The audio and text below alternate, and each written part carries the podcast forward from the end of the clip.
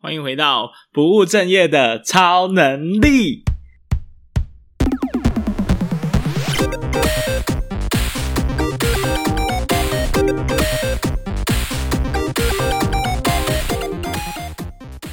Hello，Hello，大家好，欢迎回到本集没有超能力，没人听也没关系，有啦有啦，还是有关系的。为什么这样说呢？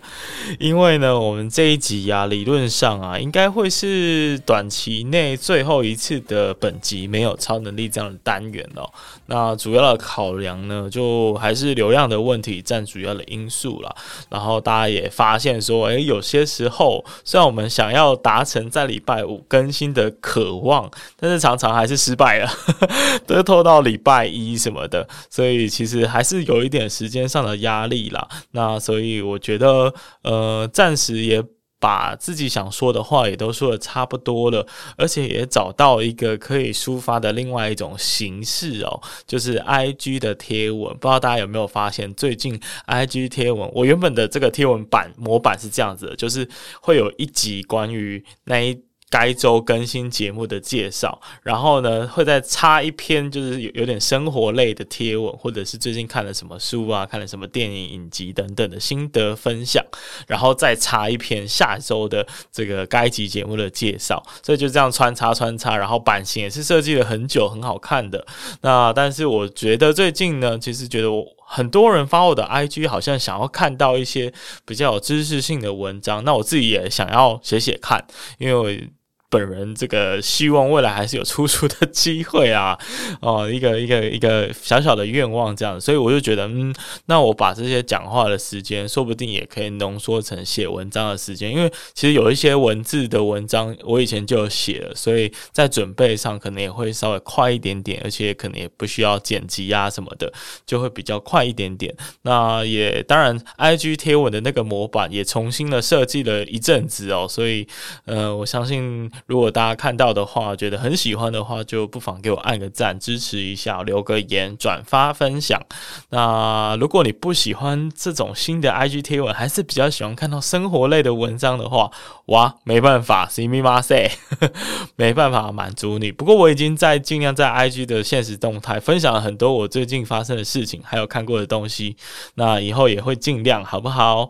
那呃，这一集呢，原本应该是要上一个访谈。 嘛，然后你总你会觉得很奇怪，威廉，你是不是偷偷的在偷懒？没有，我觉得没有偷懒，因为老师跟大家说呢，上一上一周的节目啊非常精彩，我们讲了快要一个半小时，然后我就有点犹豫啊，跟我的剪辑师讨论，到底要把它拆成上下两集呢，还是把它合并在同一集？那最后呢，觉得通常上拆成上下两集呢，通常后面那一集的收听率好像都会掉很多，所以为了避免。这样的情况呢，也是对于该集访受访者的一个小尊重吧，就是有一个完整的作品这样子，所以我就把它保留成一集，但是在它的隔周，也就是现在呢，我就来上一个我们之前呃剪辑很久还没出来的一个一个一个特别的单元哦。那今天的这个特别的单元呢，我先来简单讲一下是什么，就是大家有看《火神的眼泪》这部职人剧吗？是之前台湾非常好看的一部剧，那因为。呃，在本季的节目一开始没多久，我们就有一个呃消防员阿喜的专访。那当然那一集的节目也非常好听，有很多阿喜本身的故事。但是我也很感谢公视竟然做了这样子的一个职人剧，可以把他们的辛苦传播给更多人知道。因为我其实，在做呃跟阿喜的专访的那时候啊，其实。呃，因为我流量也没有像是公式这么高嘛，很明显是有一个很大的差距的。但我又很想要把他们的处境跟他们现在有困难的地方，尽量的让台湾的民众知道。可是公式做到了这一点，呃，所以我觉得非常的感动。然后，呃，看那部剧的过程啊，其实也一直都是看不太下去的，因为我后来觉得《火神眼泪》应该就是在讲这些负责灭火的。的职人们都过得蛮辛苦的，然后有很多呃悲惨的苦衷或者是委屈说不出来，所以他们都会默默滴下眼泪。这是我的诠释啦，因为这就是我看这座剧给我的感觉。所以其实我常常看到一半我就看不下去，然后我就会默默的去切换成其他比较开心的频道，然后等到心情比较 OK 再切回来继续看下去。这样就是真的是有一点点委屈的感觉，蛮强烈的，所以。就就就就。也忍不住的呢，想要趁这个机会找来之前跟我聊聊天的阿喜，我们再来针对这部剧好好的来探讨一下，到底这部剧呢是演的太夸张了，还是这部戏呢其实演的演过，呃，其实其实其实还还有点保守，还有有点收敛哦。其实真实的情况是是更更严重的。那呃，待会儿我们就来听下去我们的专访吧。那在那之前呢，麻烦我再丢一个小小。的工商给大家，因为我们最近呢，呃，声音造咖有一个活动宣传，那我们就进入工商的时间。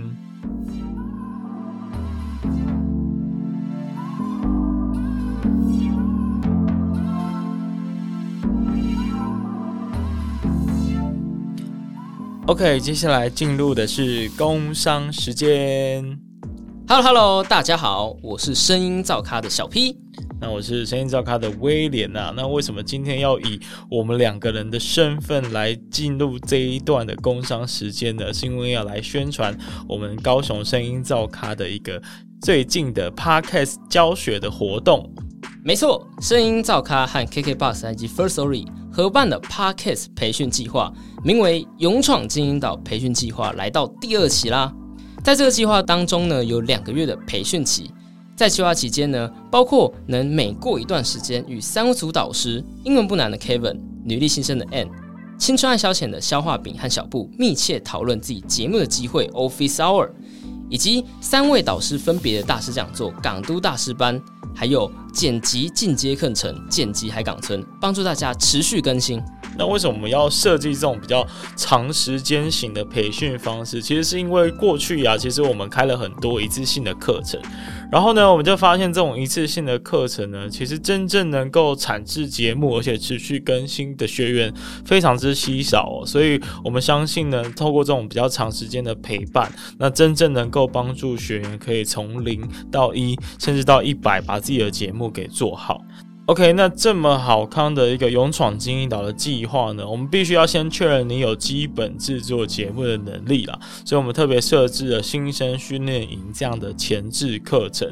但是只要你能够筛选进入十二位名额的这个勇闯金鹰岛的学员，你就是可以享有全额免费、全程参与计划的资格。新生训练营的报名期限呢是即日起到九月三号。勇闯金银岛呢，则是到九月十七号。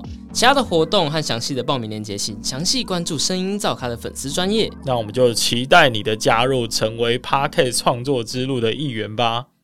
OK，那工商时间结束了呢，那也请大家多多支持小弟所举办的一个活动。我们真的是呃用心规划了非常非常久的时间哦。那也希望可以帮助到呃在台湾每一个想要成为 Podcast 创作者的每一个你哦。然后呃接下来呢就是要进入我们正式的《火神眼泪》的特辑专访。那也希望呢，如果你非常有感觉，你有看这部剧或者是你也对阿喜待会儿所讲的内容是有所感触的，那麻烦你在我们这一集的贴文，或者是呃在呃 Apple Podcast 帮我留个言，然后让我知道你对这一集的感觉是什么。那原则上我们下一下一周还是会是正常的访谈节目啦。那这一集就是算是一个小小的过水，然后也让大家没意外的话。尽量的，尽量的把上一周很精彩的一个半小时的节目整个听完，好不好？真是呕心沥血的巨作啊！而且我也是呃带着非常崇拜的眼光在看待着我，那是我的大和的同学，他是我的研究所同学。OK，那我们就进入《火神眼泪》阿喜的专访。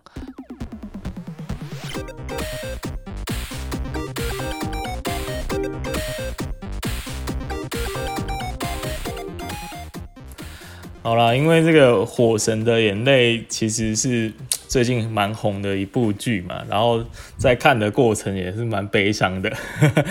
看完我，你你有看吗？你有看吗？我我没看呐、啊。你没看，那你就不知道他到底悲伤在哪里。就是只，但就是你们的日常。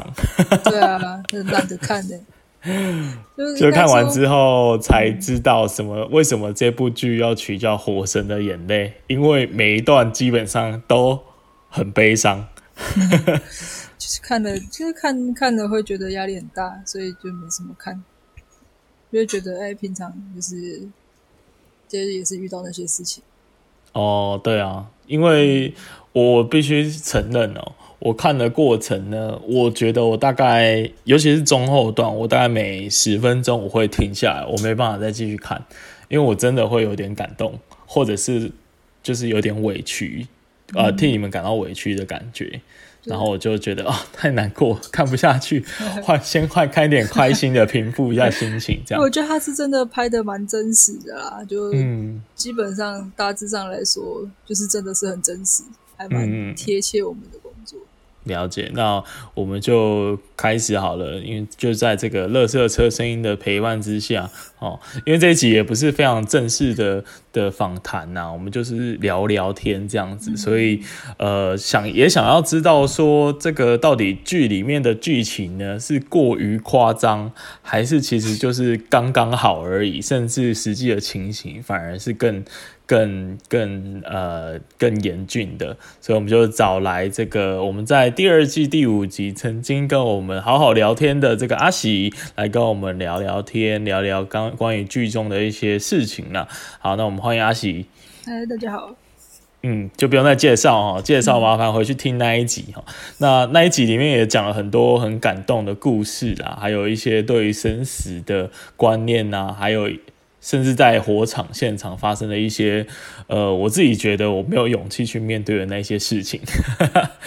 好啦，那而且你们应该是超级忙碌，也感谢你百忙之中可以抽空参加这今天的这个聊天，然后希望可以让大家更了解消防员的处境啦。那首先呢，想要先问的议题就是，呃，因为这个剧里面呢、常常我们主角跟家人通常都有很多的冲突，就是会让大家会觉得很好奇，说那。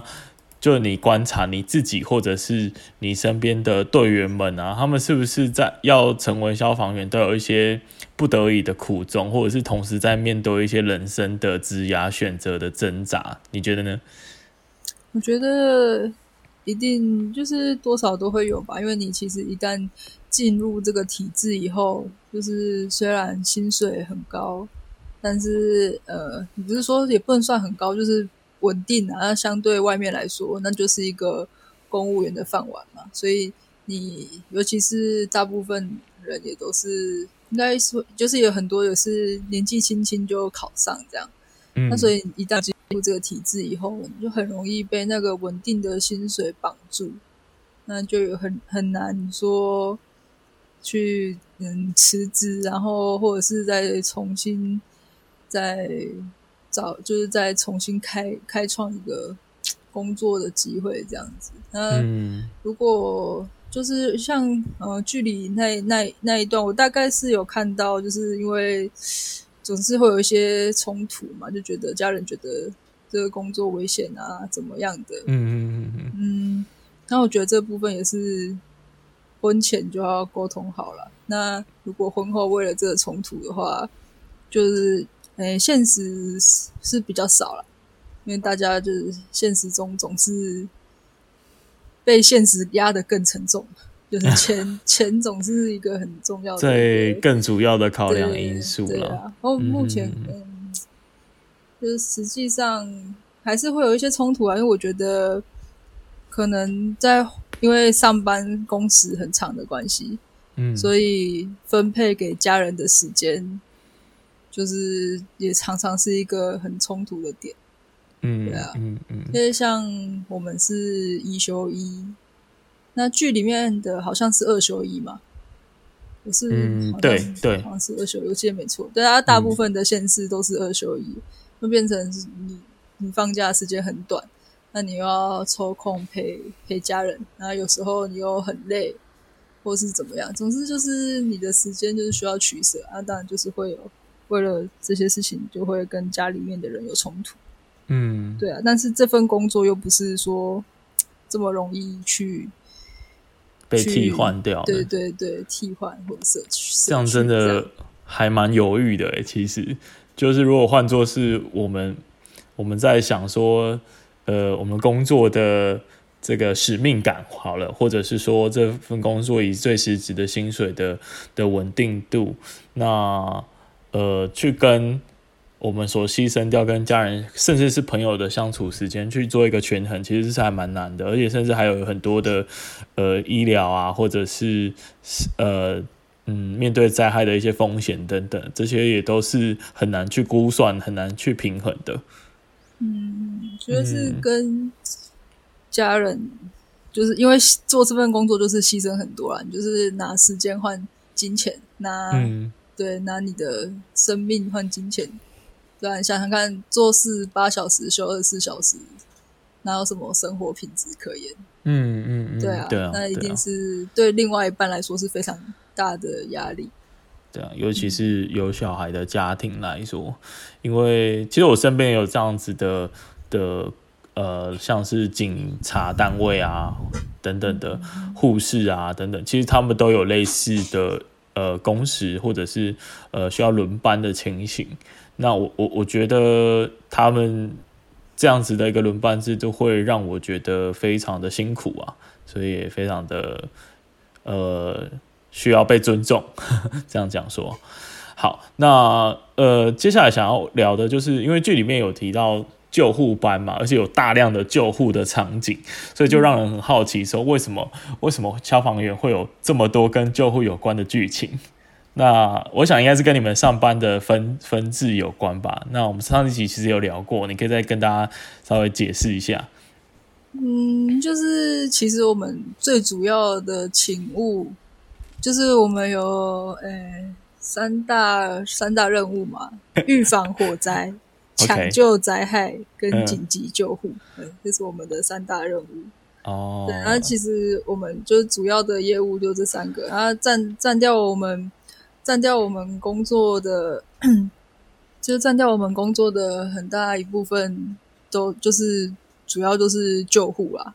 嗯，因为平常的预防火灾嘛，就是去宣导或者是做什么的，那是平常的业务。然后抢救灾害就是主要火灾或者是嗯其他什么地震那些的，那比较不会那么常发生。那救护就是每一天都会有人需要叫救护车。之类的，所以我们就是每天都在跑救护哦。对，那就是会分，所以所以我们上班就大部分就是分成救护班跟救灾班嘛。就是像上次也有讲过，可是就你不是救护班的时候，你就是救灾班。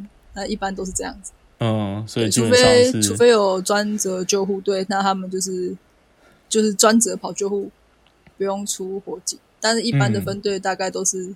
都是这样，就是分成救护班跟救灾班。啊，你不是救护班的时候，你就是救灾班。嗯嗯嗯嗯，对对对，了解。好，那其实就刚我感觉好像就是因为剧情也是演的说，这个消防员其实。呃，校长兼撞中啊，就是除了刚刚三大任务之外，应该还有很多其他的任务。对对对，就是在三大任务里面，下面再分出一百大 之类的，就感觉很多杂事哎、欸。不过我们先不谈那个一块好了，我们就从这个救护开始做延伸。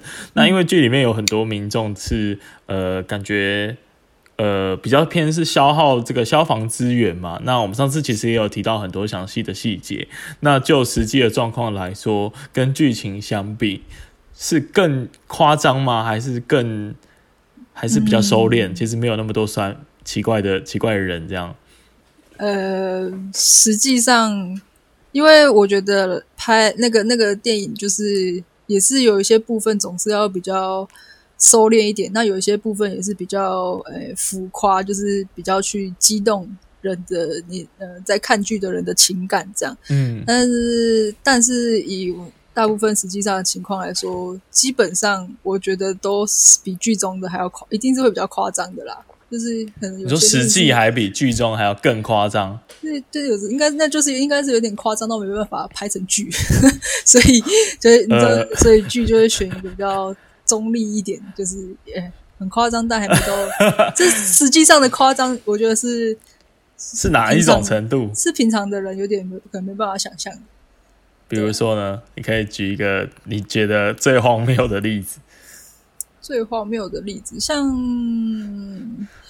诶，剧中的是怎样？就是大概大概也是讲说什么喝酒醉啊，然后就是请你们去载他。哦，但他实际上剧中的角色可能是因为他有一点身心灵想要受到照顾或关注等等的。哦，但那实际上的他就是想要去医院，呃，想要去躺躺床。或者是 当旅馆就对了，对，或者是他说他想要回家，叫你载他回家，张计程车，对啊，哦、啊，或者是有的还想要跟你借钱，就啊 叫叫你去，然后我跟你说可不可以借我一百块，哦，这种的也有啊，对啊，啊，有就是叫救护车的理由很多很多种啦，就是各种千奇百怪的理由，就是除了醉酒的啊。嗯就是比较也，反正也是很多都是。那他们他们会有，因为最近医护也有很多就是关于安全性的问题嘛。那你们在救救护的时候，也会不会担心这样的情形？你说被攻击之类的？被攻击啊，或者是、哦、呃，民众的嘴巴很贱啊之类的。这是一一定都会有的、啊，就是每就是我们日常每趟救护，就是你都。就是都会有可能遇到这样的情况，尤其是现在也有，就是很多精神疾病的救护啊，需要我们去协助他送医啊，然后也是都有的很多人是拿刀挥来挥去的。天哪！对啊，那你们有防护吗？如果是这种情形，就是会离他远一点。应该会有像这种情况会有警察吧？对对对，就尽量优先交给警察处理，就是要。嗯嗯，遵守一下处置的原则啦，那就不要自己以身犯险啊。如果是遇到有拿那种武器的，就是先不要靠近他。其实最怕的是那种突然就是从正常突然变成异常的，对对对，突然也不是异常啊，就是突然抓狂这样。对啊，所以就是就是会特别的小心，就算他现在看起来就是很像就是长像正常人一样，也没什么事情，那我们还是会。小心为主，嗯，对啊，遇到这种事情，你只能说自己要多加注意，因为你不知道谁，好像不知道什么时候，不知道就是什么，就是就是什么时候会开会会发生这样的事情，嗯嗯嗯，对啊，没办法防范，所以就是自己工作的时候都要遵守守则，这样。唉，只能跟你说这个身心注意健康，因为你是女生，呃，也不说女生怎样，但是总是。很有可能会变成这些精神或者是喝醉情况的这个攻击对象的首选，嗯、可以这样说吗？哦、对对对，对不对？就是也是很容易啊，因为也不是说女生有时候比较瘦弱一点的，对，出去就很容易被人家就是大小声。而且我们学长都练得很壮，就比较不会有这个问题。哦，哎，你所谓的大小声的对方是属于？比如说像是家属的角色嘛，然后他可能就觉得很急，但是他又有点不尊重这样子。哦，对啊，也也都会有啊，家属也很家属也很长，最长的啦，应该说最长的就是家属最长。还有的就是就是他人也不在现场，他就是打电话过来，就说啊，这是怎样怎样，就叫你们赶快送，就是就赶快送啊。哦，对啊，他他甚至人都也不在现场，然后我们就是评估完就说，哎，那这个。可能送哪一边比较好？他说就是不要，他就是要去哪一间某某医院，怎么样怎么样？嗯，啊、但其实是是实际上是不能指定的吧？诶、欸，还是可以指定这个话题就尴尬啦。哦，呃，好，你可以不回答。基本上来说是不能指定啦。嗯嗯嗯嗯，对对对，了解。好，那那但是有例外嘛？那个我就从我我帮你说出来啦。我们也是有 原则要遵守，有原则要遵守嘛，对不对？好，这样大家就懂了哈。就近适当，对，我们会选择就近适当的医院。嗯，那其实剧里面呢、啊，有有一些就是我们刚刚有聊到关于就是民众会 complain 这件事情，它其实相当于有时候是不尊重专业的一种一种一种行为嘛。然后再加上他们可能心里也很急，急着要救他们的病患或家属。那这种情况下，真的就是以剧情的角色，每次演到这一段，就真的很想给他塞了。嗯，就是。那你遇到这种情况，你自己心里在想什么？嗯，尽量去同同理对方啦。虽然有的时候对方只是只是图个方便，就是他其实也不是心里面真的急，或者是觉得要去哪边，他只是觉得那边那样子方便。我觉得做这行久了的问题就是你的同理心很容易就是变得很薄弱。应该说，就是你工作的时候就是会比较少开启那个部分。嗯，什么意思？不是应该要开启更多吗？就是试图去了解为什么他会这么急吗？那因为因为普遍都应该说都不是很有意义的不，不尊重的关系吧？对对，然后也有。也是因为很多也是没有什么意义，所以有时候你要是就会觉，也应该说，如果你真的一直都一直很有同理心的话，真的会很累。嗯，我相信是啊，而且可能搞不好一个月里面有，比如说十几件都是在那边无理取闹，那一开始你可能还会有有一股热血说，好，我来。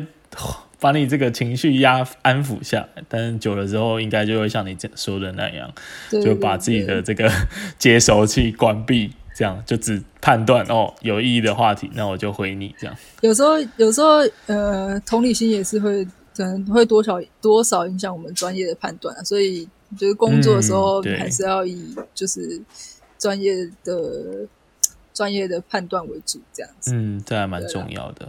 嗯，那讲到这个专业的判断呢、啊，那其实呃装备啊，因为剧里面我不知道他很强调说这个无线电常常坏掉哦，然后衣服又破洞，导致救火的时候被烫伤。那这个情况，我我相信应该也比较尴尬，问你说到底有没有实际这种情况啦。不过不过这样子，我们用这种问法好了，就是说，呃，假设你的装备啊。一到十分，那你会打几分？嗯，这个问题就是有点难，因为很难，你没看过十分的东西，也不知道十分的东西是长怎样，要不知道我们现在是处于几分。嗯，对，那就我自己来说，我觉得现在有比较好了啦，应该。应该还有有个七分吧，有个七分哇，七分也蛮 蛮不高的哎、哦，是吗？是嗯，但是说有有越来越有稍微好就至少现在嗯，像装备，我们我们就高雄来说，应该大部分都可以有两套吧。哦，可能可能有的地方没有，这就是我觉得这样说实在是有点拖大。但就是如果就是如果有可以有两套消防衣，像其实是最近两套的意思是每个人有两套吗？对对对。哦，OK。不然一般大概以前的可能都是一套穿十五年之类的吧。哦，那真的就是现在现在应就是有渐渐比较好了啦。这有有发比较。多的装备，最最最近啦。那品质的话嘛，就只能说总是还可以有更好的，只是预算没有到那边嘛。嗯，那无线电、啊、无线电的部分就一直都是那样啊。我们的无线电就是坏坏的、呃，也不是坏坏，就很常收不到讯号。其实还蛮，因为现在要换成数位数位的，还是原本好像是类比。然后现在好像换成数位，但是讯号也没有比较好，然后反而很容易也发不出去，就是不会盖台，不会有盖台的情况比较少，可是你就是发不出去，因为可能就是就是技术方面的问题嘛。那我也不知道，就是嗯，别的国家的状况是怎么样，嗯，然后会比如要要怎样让它比较好，所以我我这个方面我也是不太不太知道要怎么。天哪！评论它。对，好吧，就是因为因为就这样子用。我每次看到那无线电的桥段，我都觉得，干、嗯、这这这个太扯了吧？因为这个是最基本，就是一定要在火场联络的时候用的、啊。那里里面的剧情有好几段都是因为没有。通讯，所以才产生发生意外的。哦、那那那那，如果是这样，在火场就呃，应该在实际状况上是蛮有可能的，就是你喊都喊不出去。那对你很很容易喊不出去。你一个频道有太多的人要用，像我们去一个救灾现场，那如果是小一点的，是十几二十个人，那也是用要也是用一个主频道，一个现场频道。那我们主要都是用现场频道喊。嗯、那你想一个频道？现场二十几个人都要用那个频道沟通，那现在那也不会盖台嘛，所以就有人发话的时候你就不能插话，或者是你有时候在讯号不好的地方，你也是你是根本完全发不出去，所以那是非常常发生的事情，对啊。天哪，好吧，这个真的是哇，有点冲击，有点冲击。对，因为我觉得这个真的是蛮扯的，但是没想到实际的情况可能有几分相似，就对了。实际状况就是就是就是就是那样啊！哦，我就不知道这是设备来的问题还是技术方面的问题，我就不太清楚。啊、但是就是就是这样，对。嗯，如果有人知道的话，也可以也可以稍微跟我 跟我们说一下，到底是不是全世界都这样呢？还是真的只有在部分的国家有这种情形？就不太不太清楚。嗯，好啊，那下一个话题哦，因为它有一些业务啊，就是包含安全检查，然后呃，那这个安全检查的过程通常都是顺利的吗？因为像这个剧情，就刘冠廷就有成为那个比较不顺利的被刁难的那一位。嗯，你有做过吧？你应该也会去做这件事吧？有，就是那也是我们的一个业务啦，一个业务之一。那主要负责，像我们是有一个安检队，会负责一些就他们设备实际上的操作跟检查。那我们分队就是去做呃日常的，就是巡查，然后半年，我记得是半年会去检查一次，看他们的。状呃状况主要有什么问题？呃，嗯、一些灭火器还是呃什么的，然后再如果有问题，再就是开个劝导单，或者是回报给安检队的，请他们再去就是再去复查这样子。嗯嗯嗯嗯，对。那、啊、通常都顺利吗？通常都顺利吗？这个很难回答。我我这样问好了啦，就帮帮你。简化回答的过程，你有看过就是有立委或议员去泡茶聊天吗？哦，泡茶而已嘛，没干嘛嘛，只是泡茶嘛。应该说，我觉得啦，以前以前会比较多啦。安检的问题就是真的很很复杂啦。嗯，那你说会不会被业者刁难？就是。你不要刁难他，他就不会刁难你的。哎，这个就是很尴尬了。所以，就是，我相信很多工作都有这一面的。所以就是，嗯，这这个这个地方这个部分比较比较棘手啦。但该该做的就是，如果真的很夸张，还是会就是跟法规违反法规的部分的话，还是会去还是会去开单什么的。嗯。嗯但有的就是因为安检的部分，它有的就是它就是老旧的建筑，那你要它，或者是它就有些部分，它就是当初做的时候就是没有符合消防法规，嗯嗯嗯、那你硬要去开它这个单，或者是你硬要去检举它怎么怎么的，那它是不是要整个打掉重做，或者是就要多花个好几百万？有的时候就。大就是反正就是很尴尬啦，因为其实就跟违建要不要拆这个议题一样，就超难的啊！因为你你你当初我们就没有足够的这个意识或者是规范嘛，那后来又叫人家全全部打掉，那这个就是真的是很尴尬的问题。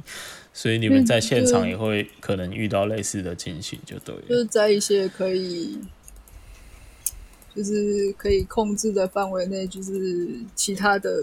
部分就可动的设备啦，就会还是会希望他们就是应该说就是会要求他们要做好。那嗯，别的就是有点、嗯、不太好说。不好说了，不好说了。好，下一个话题，适时这个真的切换，这个真的是很难说。我懂，我已经感受到你的那个、那个很难以启齿的的那个心情了。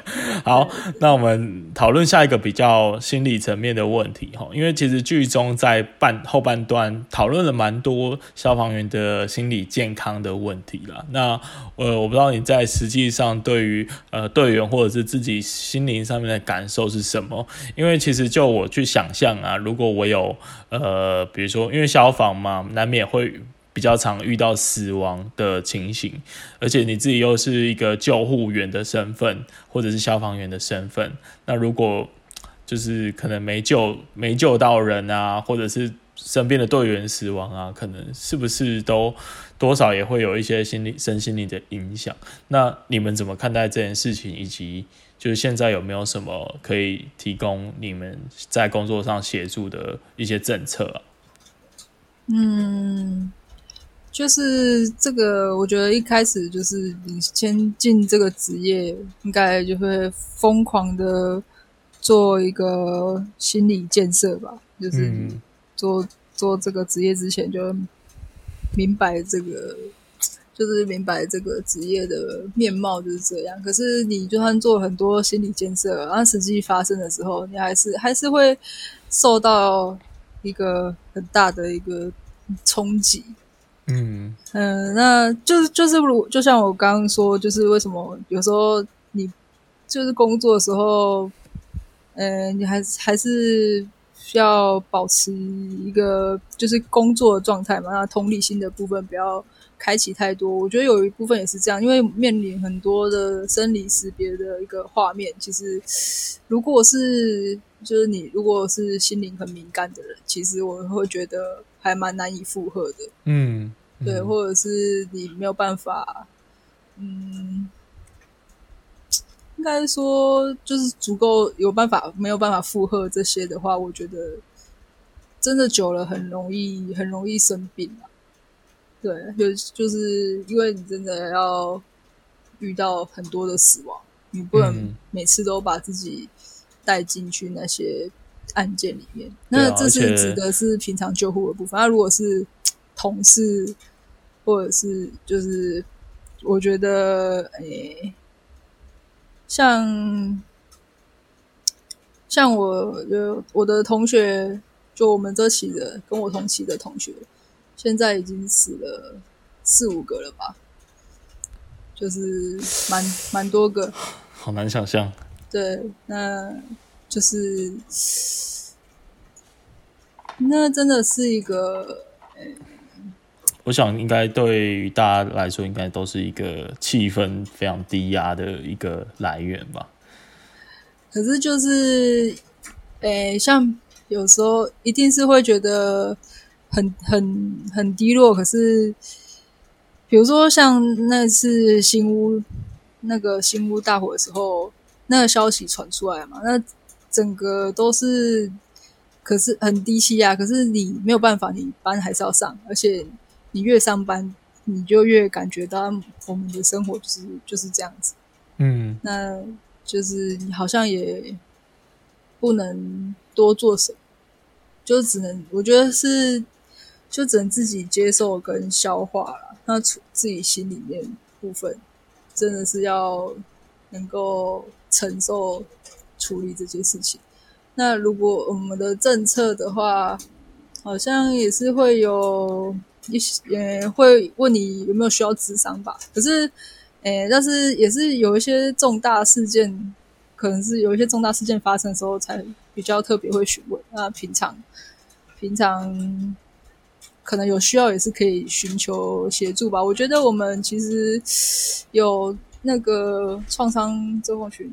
创 PTSD 对 PTSD 的人，嗯、其实也也算是蛮多的，蛮多的。只是平常，因为创伤创伤压力，你真的是平常你不会，你不会去，平常可能不太会有感，对，不会意识到。嗯、可是其实实际上，你的心灵是有受伤。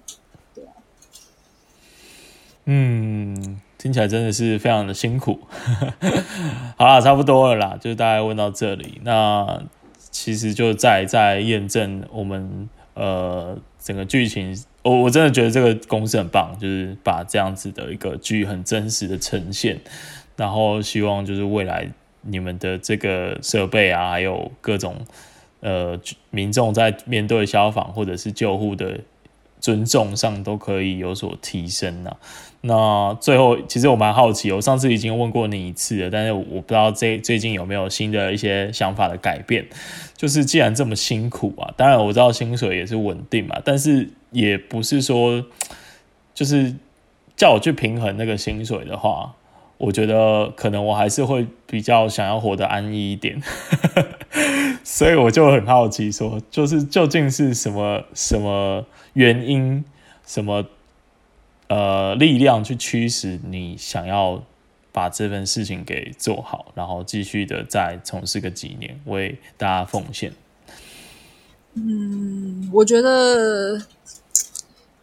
当然，以我自己来讲，也是会有一些平衡跟取舍啦。但但其实最主要是，我觉得，因为这份工作，它一直让人呃继续下去。除了它稳定跟薪水高以外，它真的同时也是一份你可以一直帮助别人的一个工作。就像嗯，就像我们有一些，呃，有有一个长官有一次就说：“诶，我们做这个工作，你你做这个工作，就是你帮助别人还有薪水拿，你这样子的工作去外面找真的很少有了。嗯”所以就，当当然他的言论比较倾向于你就是做功德，功德 对对，但但我觉得这个讲法其实也是一个一个不错的一个就是。就是对这工作来说是一个，就算是一个，也算是一个吸引力吧。就是你既能帮助别人，又有一个薪水可以拿，当然也是一个有在就是做这份工作的一份动力啊。嗯，对。但是我觉得跟自己的呃人生规划，当然还是要有一些评估。哎，你们有很多人做到退休吗？我其实蛮好奇的。如果你可以平安的活到退休，那那就是当然蛮多的，就大部分都会退休啦。哦，就比较少是中年，然后突然想说啊，好辛苦，我不做了，换工作好了，这样。这个我就不太清楚，应该多多少少还是有，可是我觉得应该是，除非你找到比这份工作更高的薪水。或者是一些投资报酬率比较好的工作嘛，嗯，他才会觉得想要走啊。那个这个工作怎么讲？你就是，就拿时间换换钱嘛，嗯，对啊。所以可能有些人，有的人，他也比较没有办法，就感觉跟当兵一样，就是你如果没有办法找到。更好的出路，然后就是会，就是会一直这样待着，对啊，或者是有的时候是你没有办法去找，你不会别的，就只会这个，对啊，那你就是会，就待久了，可能有的人是离不开啦，嗯，你不是不想离开，嗯、可能是离不开的关系，嗯，对啊，好，了解，那最后就再次谢谢你的。这个抽空回答一些问题啦，然后觉得，呃，尤其最近啊，最近真的，我一直觉得之前有很多对于这个防疫比较，防疫第一线人员比较不礼貌的情形啊，因为之前台湾很安逸嘛，那在国外比较常发生，那所以一直觉得那些荒谬的的一些酸民或者是一些奇怪的民众，他们的反应可能在台湾应该是不会发生吧。结果这次疫情爆发也是看到很多啊，就是打人的啊，攻击护士、攻击便利商店店员，各种觉得大家都很辛苦了。那希望大家这样子的意识都可以减少，然后尊重专业吧，然后呃多多的让各方单位可以看到这些火神 流下的眼泪。好啦，谢谢你，那今天就到这里啊，嗯。嗯，好，拜拜。嗯，拜拜。